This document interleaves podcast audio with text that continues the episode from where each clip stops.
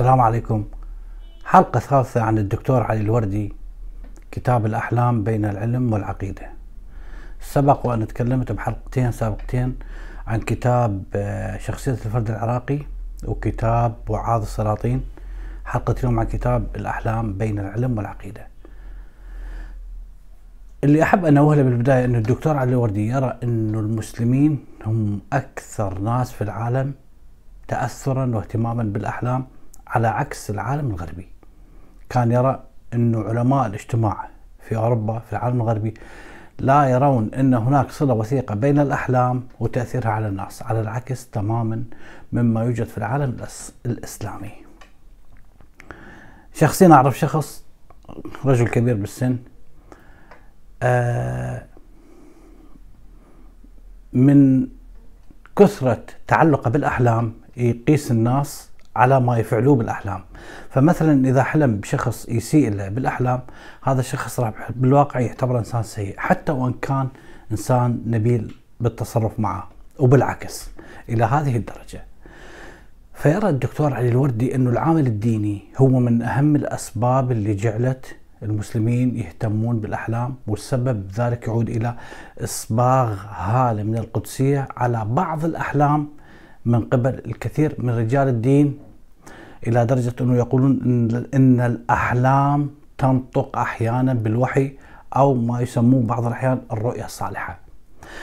والناس العوام هنا المصيبة، والكثير حتى من الأوساط الاجتماعية بل حتى الطبقة المثقفة والمتعلمة تجري وراء هذه التفسيرات الغير علمية والغير واقعية، إلى درجة تجعل لها أثر سيء في المجتمع بالكامل. ويظهر مثل هذا الاعتقاد عندما يرى شخص، الشخص الحالم أو النائم، يرى شخصية الرسول محمد أو أحد الأئمة أو الصالحين في المنام، ويقال له أن تلك رؤية صالحة. وبعض الأحاديث اللي ينقلها عن النبي أو عن الأئمة أو الناس الصالحين تصبح أحاديث يجب تطبيقها لأنها لا تنطق عن الهوى. يعني على سبيل المثال ليس فقط النبي، يعني شخصية تافهة مثل شخصية الخليفة المتوكل، على العكس من قادة الدولة العظماء مثل منصور الرشيد المأمون، عظماء بمعنى يعني استطاعوا أن يديرون إمبراطورية بحنكة وبعقل وليس عدالة اجتماعية وغيرها. هذا التافه المتوكل يعني التاريخ يذكر عنه أمور سيئة جدا، أنه كان مدمن خمر وكان إنسان سيء وكان قاتل إلى آخره، ولم يقم بأي منجز يعني يستحق.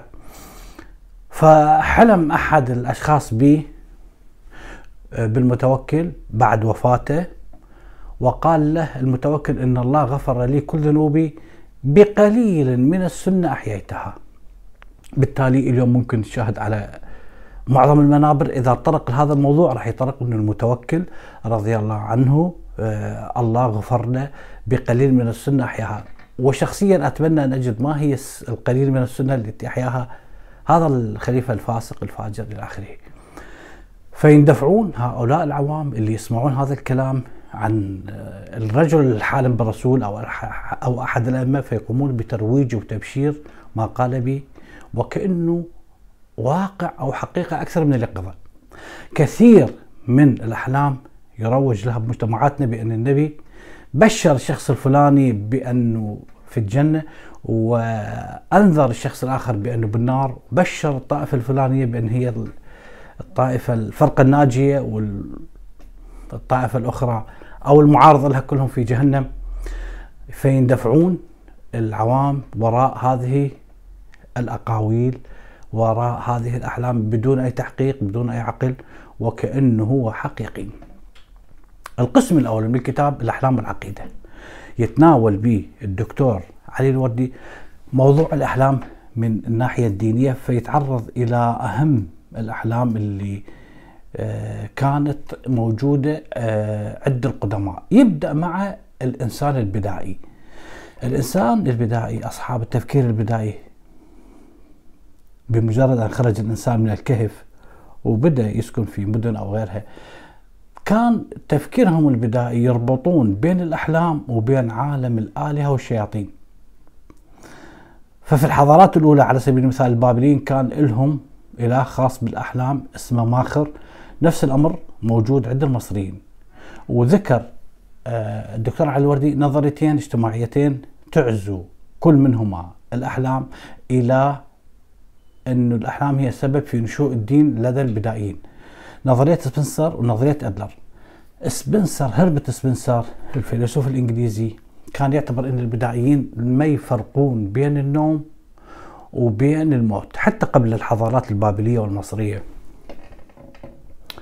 فكانوا على سبيل المثال إذا شخص حلم أنه زوجته فلانة من الناس وهي بالواقع مو زوجته، ففي الصباح الباكر بعد أن يستيقظ يذهب إلى بيتهم ويخبرها أنه لماذا تركت بيته وأطفاله اللي حلم بهم.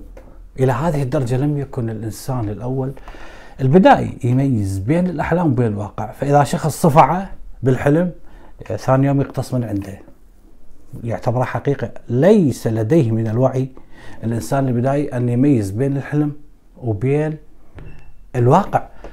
كيف عرفوا هذه الأمور يعني عن إنسان قبل سبعة آلاف أو عشرة آلاف عام؟ الحقيقة أنه في أمريكا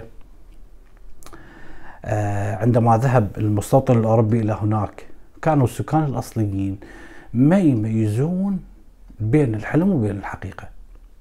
فهناك حادثة ظريفة أنه أحد الأشخاص المزارعين من السكان الأصليين حلم أنه أحد القساوس سرق من مزرعته يقطين، مع العلم أنه المسافة جدا بعيدة بين مكان المزرعة وبين الكنيسة اللي بيها القس، ومع ذلك قطع مسافة طويلة جدا ذهب إلى القس ويخبره أنه أنت يا قس سرقت مني اليقطين. متى؟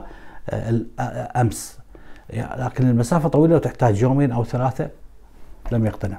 فعرفوا أنه الإنسان البدائي ما يميز بين الحلم وبين الواقع، فكلاهما عندهم يعني حسب نظرية سبنسر اللي طرق لها بالحالتين الحلم والنوم تخرج الروح من بدن صاحبها ولكنها ترجع إليه بعد النوم،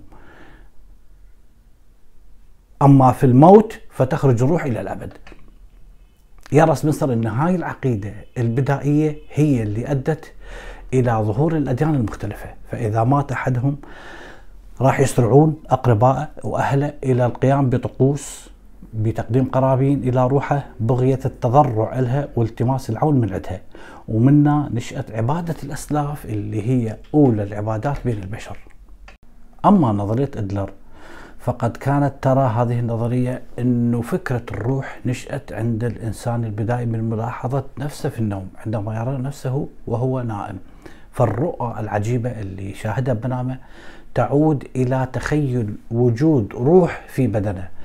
أدى هذا الاعتقاد بأن كل شيء في الدنيا له روح وبدن، والعالم على هذا الاعتبار مملوء بعدد كبير من الأرواح هي قادرة أن تنفع الإنسان وقادرة على أن تضر الإنسان، وبالتالي الآلهة هي نخبة ممتازة من هاي الأرواح اللي سمت على غيرها وصارت موضع خشية وموضع للعبادة. هاي حسب نظرية إدلر. يتحدث علي الوردي عن أرسطو.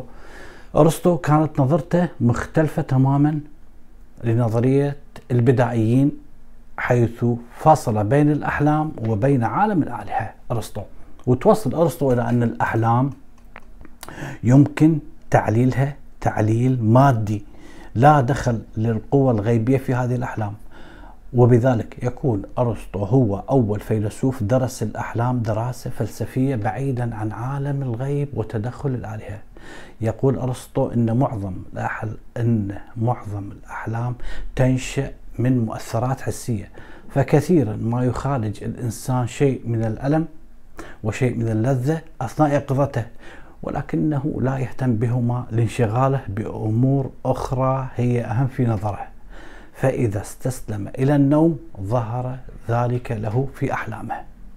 وانتبه أرسطو إلى أن الميول والعواطف والأمزجة لها سبب كبير في تشكيل الأحلام، فالمحب مؤكد أنه سيرى الشيء اللي يحبه في محبوبة مثلا، والخائف أكيد سيرى أمور ترعبه تستوجب الخوف، والجائع سيرى مائدة فيها ما لذ وطاب. وهكذا يتحدث الدكتور علي الوردي عن الرؤية الصادقة.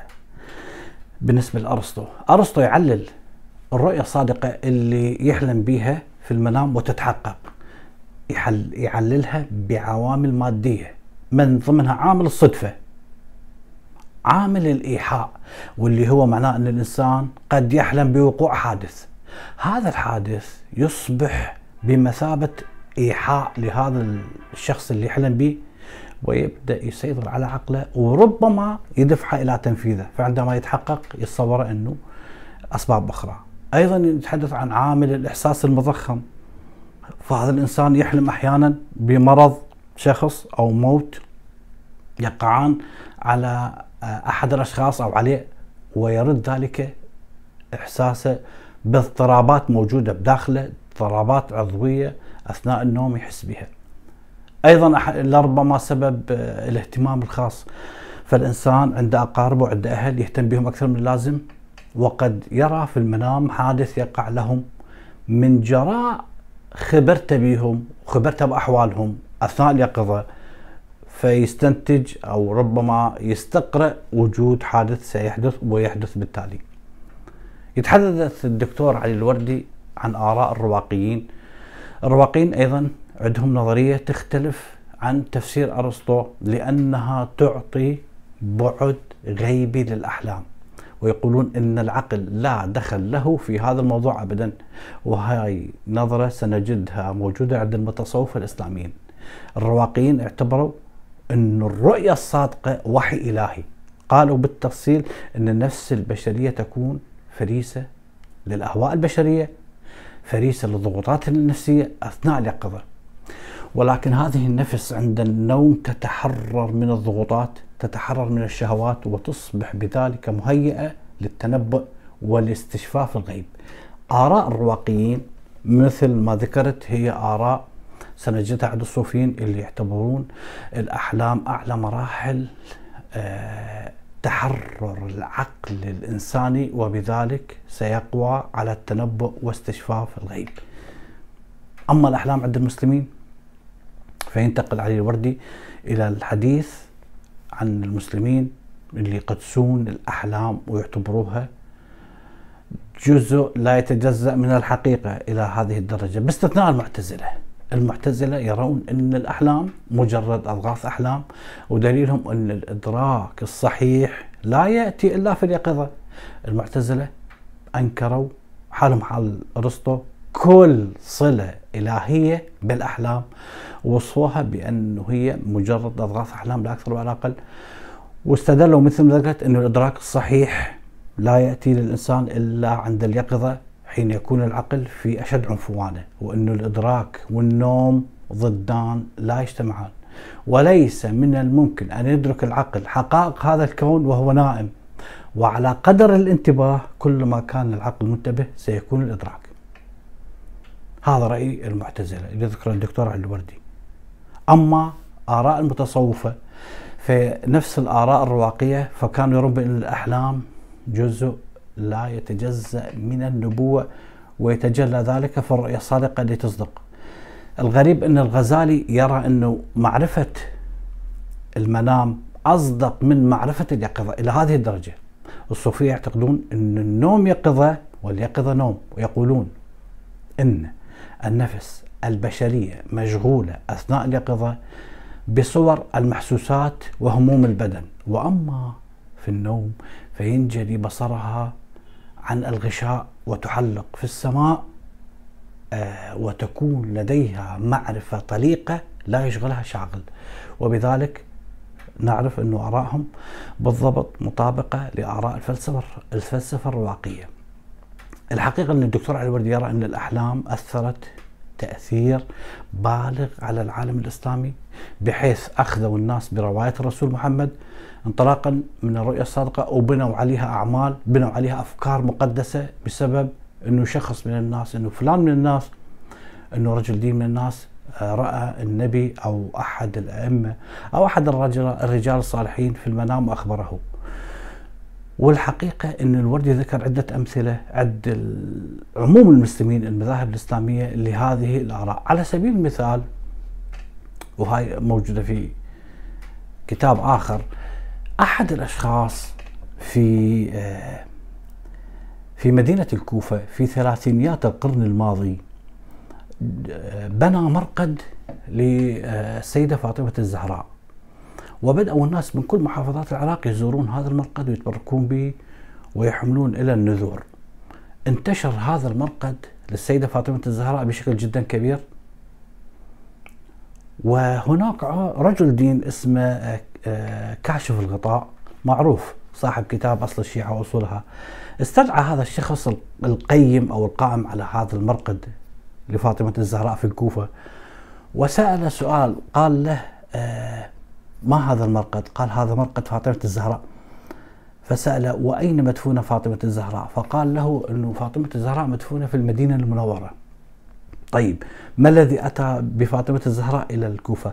فقال أنا رأيت السيدة فاطمة الزهراء في المنام وأخبرتني أنه هذا هو مرقدها هنا، فأعمل لي مرقد هنا. فقال له عبارة لطيفة كاشف الغطاء، قال له يا رجل أنت صاحي ما نأخذ بأقوالك، فكيف وأنت نائم؟ اهدم المرقد. فيتحدث الدكتور علي الوردي أن الأحلام لعبت دور كبير بترسيخ كثير من الاعتقادات الخاطئة عند الناس، مثل تقديس بعض الشخصيات وتقزيمها.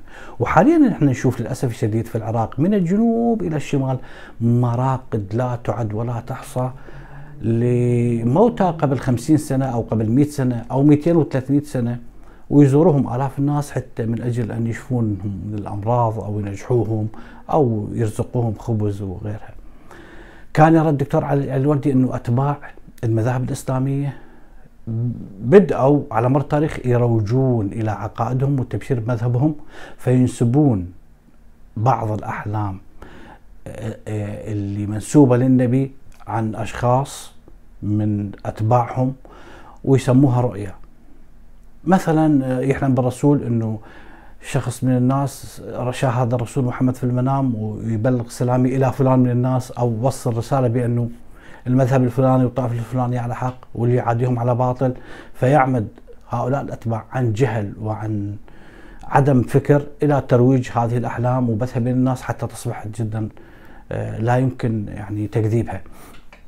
ياكد الدكتور الوردي ان الإيمان بالأوهام والأحلام هو أحد الجوامع اللي تجمع المذاهب الإسلامية بالكامل، ويقول أن الطوائف الإسلامية أصبحت في العهود الأخيرة متشابهة من حيث النمط الفكري الذي يسيطر على عقول أفرادها، أنهم يختلفون في الأشخاص فقط الذين يقدسوهم اللي يقدسهم فريق منهم دون فريق، ولكنهم كلهم في الاتجاه العقلي على وتيرة واحدة، إنما هم كالغربان يقول بعضهم لبعض غراب وجهك أسود دون أن يدري هو أيضا وجهه أسود.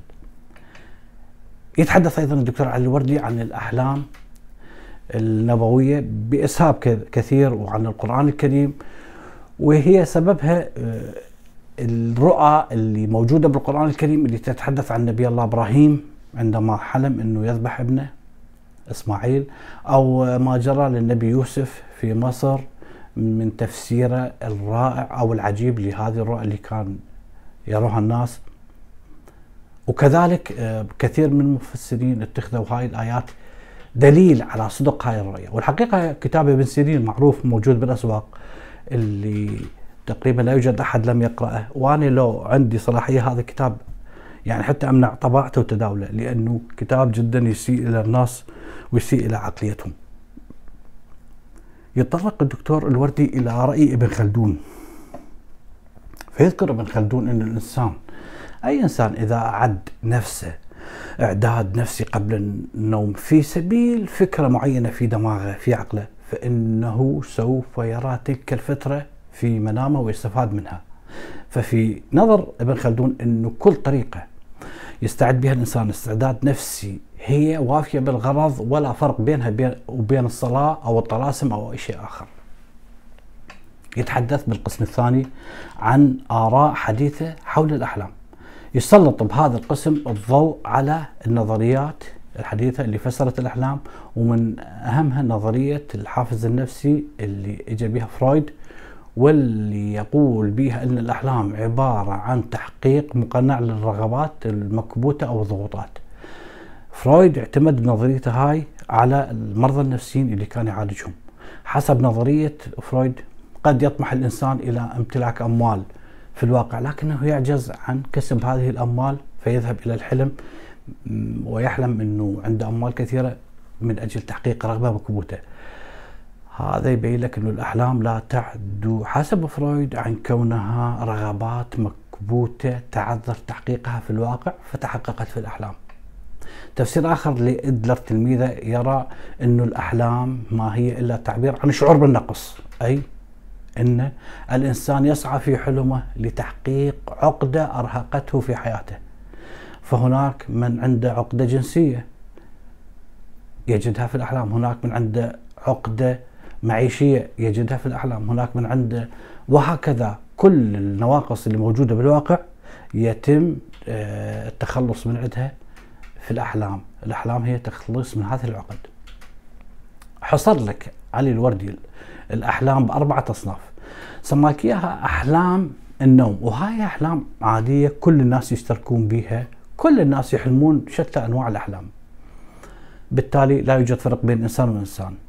الأحلام الثانية سماك إياها أحلام اليقظة، هذا النوع من عندها اللي الإنسان يستطيع أن يوجه الحلم أو يحلم كما يريد، مجرد أن يعتزل في زاوية معينة ويبدأ يتخيل الأشياء اللي يريدها. أحلام أخرى سماها الأحلام الكيشوتية نسبة إلى دون كيشوت الفارس اللي حارب طواحين الهواء، رواية سرفانتس. هذا النوع ما يحتاج أنه شخص يعتزل الناس، فيقوم هذا الإنسان بخلق عالم يشتهي، عالم يرغبه، وبالتالي راح تصبح حياته عبارة عن حلم متصل غير منقطع. وهذا النوع من الأحلام هو عبارة عن ضرب من الجنون، لكن صاحبه غير مجنون، فقط هو يعيش وسط حلم مستمر. والقسم الرابع يسميه أحلام الجنون، وهو نوع من الأحلام يلجأ إلها الإنسان عندما تعجز كل الأحلام السابقة عن سد حاجته، وهي تدل على أنه صاحب هذا الحلم يأس من الناس وأدرك أنهم لن يقدروا، عندئذ راح يلغي جميع الناس ويتخذ لنفسه الجو الملائم ويحلم بما يريد. القسم الثالث من الكتاب يتحدث به عن العلم وخوارق الأحلام، يتناول به الدكتور علي الوردي النبوءات وكيف الأحلام، كيف الناس يرون أن هذه الأحلام تصدق في واقعهم. فكان يرى الدكتور علي الوردي يجيب عن هذا التساؤلات من قصص واقعية لأشخاص حلموا بأمور وتحققت.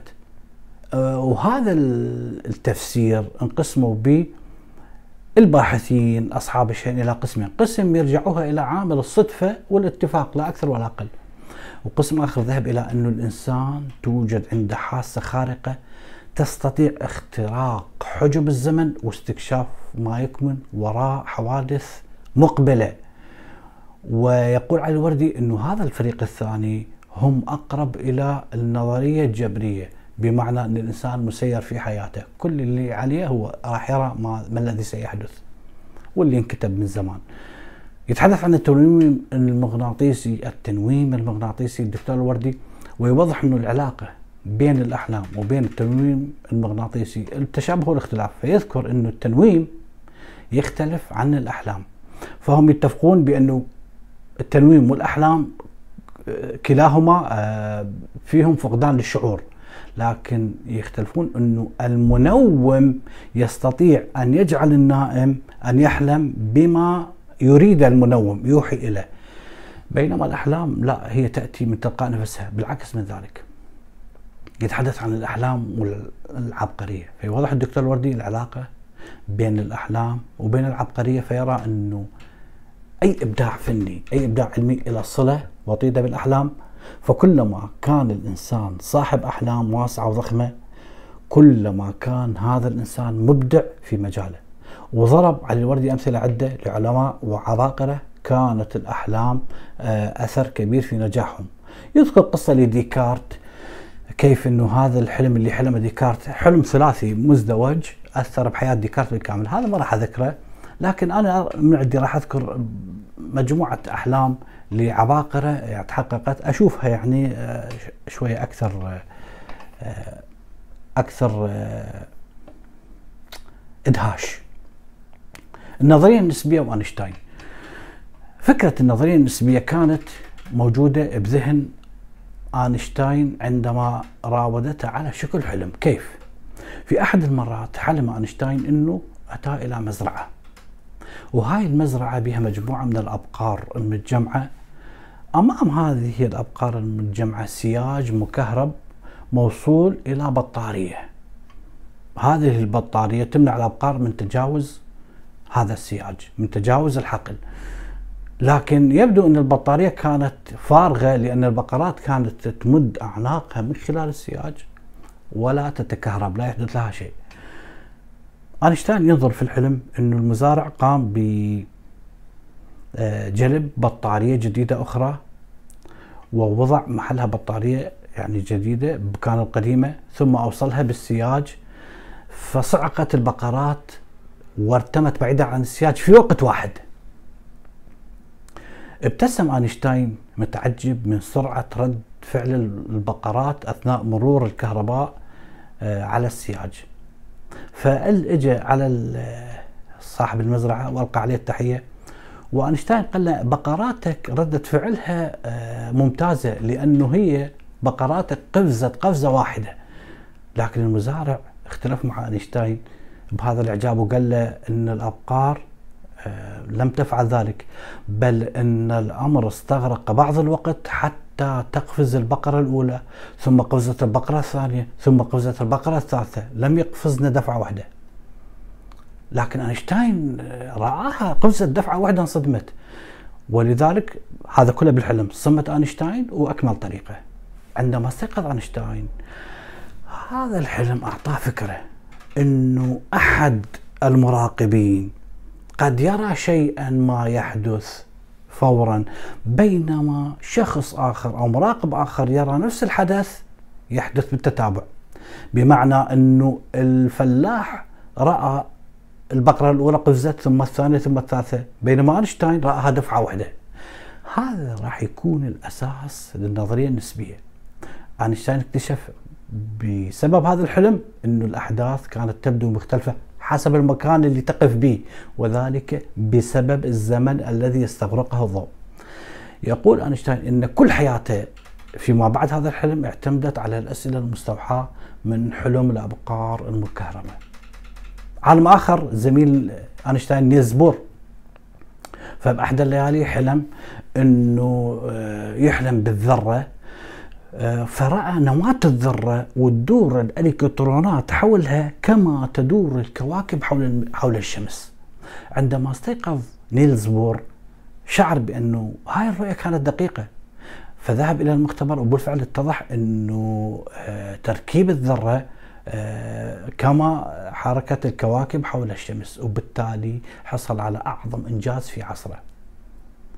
مثال آخر وهذا يذكر علي الوردي، الشخص اللي اخترع ماكينة الخياطة. هذا الشخص اخترع مدينة ماكينة الخياطة وأكملها، لكن بقت عنده مشكلة واحدة، أين يضع الخيط بحيث تشتغل أوتوماتيكيا. يعني عنده مشكلة أنه يريد يدخل الخيط في العروة وحتى تتكرر هاي العملية أوتوماتيكيا بدون ما في كل ساعة يعيد الخيط. فنام وحلم بالحلم انه هو في افريقيا وتم القاء القبض عليه، وقع اسير في احد البلدان الغريبه، وقام هذا الملك ملك البلد اللي ذهب له اعطاه مهله أربعة وعشرين ساعة انه يصنع ماكينه خياطه والا يقتله. حاول في هذا الحلم انه يصنع الماكينه لكنه ما استطاع، بالتالي راح يتم إعدامه. فأجوا أفراد القبيلة اللي انهالوا عليه طعنه بالرماح، لكنه لاحظ شيء غريب إنه الرمح اللي يطعنوه ب بأبرة مثقوبة من طرفها. فاكتشف إنه ماكينة الخياطة راح تعمل بنجاح إذا كان الثقب موجود في طرف الأبرة وليس في وسطها. آخر واحد أيضا أذكره حلم لاري بايج. هذا لاري بايج حلم بأنه رأى تنزيل وتخزين الإنترنت على شبكة أجهزة الكمبيوتر الفردية، وعندما استيقظ قام ببعض البحث والحسابات الرياضية لمعرفة هل ممكن ذلك؟ هل ممكن تنزيل وتخزين الإنترنت على أجهزة الحواسيب الفردية؟ الحلم هذا اللي رأى أعطاه فكرة إنشاء موقع إلكتروني لتجميع جميع الروابط الخاصة وصفحات الويب في جميع أنحاء العالم والبحث فيها. فأمسك ورقة وقلم على الفور فور استيقاظه وكتب الشيء اللي أصبح الخوارزمية اللي تم استخدامها لمحرك البحث، محرك بحث جديد راح يكون اسمه جوجل. هاي أمثلة عن أحلام فعلا تحققت وأصبحت مفيدة للبشرية، لها تفسير. التفسير هو أنه توصلت مجموعة من الدراسات النفسية إلى أنه الإبداع الفني عند الفنان يأتي في الغالب من حلم اليقظة، أي هو عملية لا شعورية. من هنا راح نشوف الإبداع ليس نابع من العقل الواعي أبدا، بل مرجعه يكون في الغالب العقل الباطن اللا شعور. فالعقل الواعي عندما يكون الإنسان مستيقظ، العقل الواعي ذو طبيعة تحليلية يتمكن من البحث والتقصي لكنه ضعيف في الابتكار، بخلاف العقل اللاواعي العقل الباطن اللي يكون منبع للإبداع. وهذا هو اللي يفسر الفرق بين الشخص اللي عنده قابلية للحفظ اللي يجد عجز بالفهم والإبداع. أما الأذكياء الملهمون اللي يفهمون الأفكار وينسونها راح يكونون أقدر على حل المشكلات، وراح يكونون أبرع في إيجاد في إيجاد الأجوبة. فبالتالي إنه الأحلام باعتبارها تشتغل في لا شعور الإنسان وليس في العقل الظاهري، يمكنها أن تكون مجال وملجأ للإبداع لاقتناص الأفكار والنظريات. والإنسان اللي يحلم كثيرا ليس غبي ولا مجنون، بل ربما قد تكون أحلامه تؤدي إلى إنجاز عظيم يخلده بالتاريخ. شكرا لكم. الحلقة القادمة عن كتاب أسطورة الأدب الرفيع. شكرا.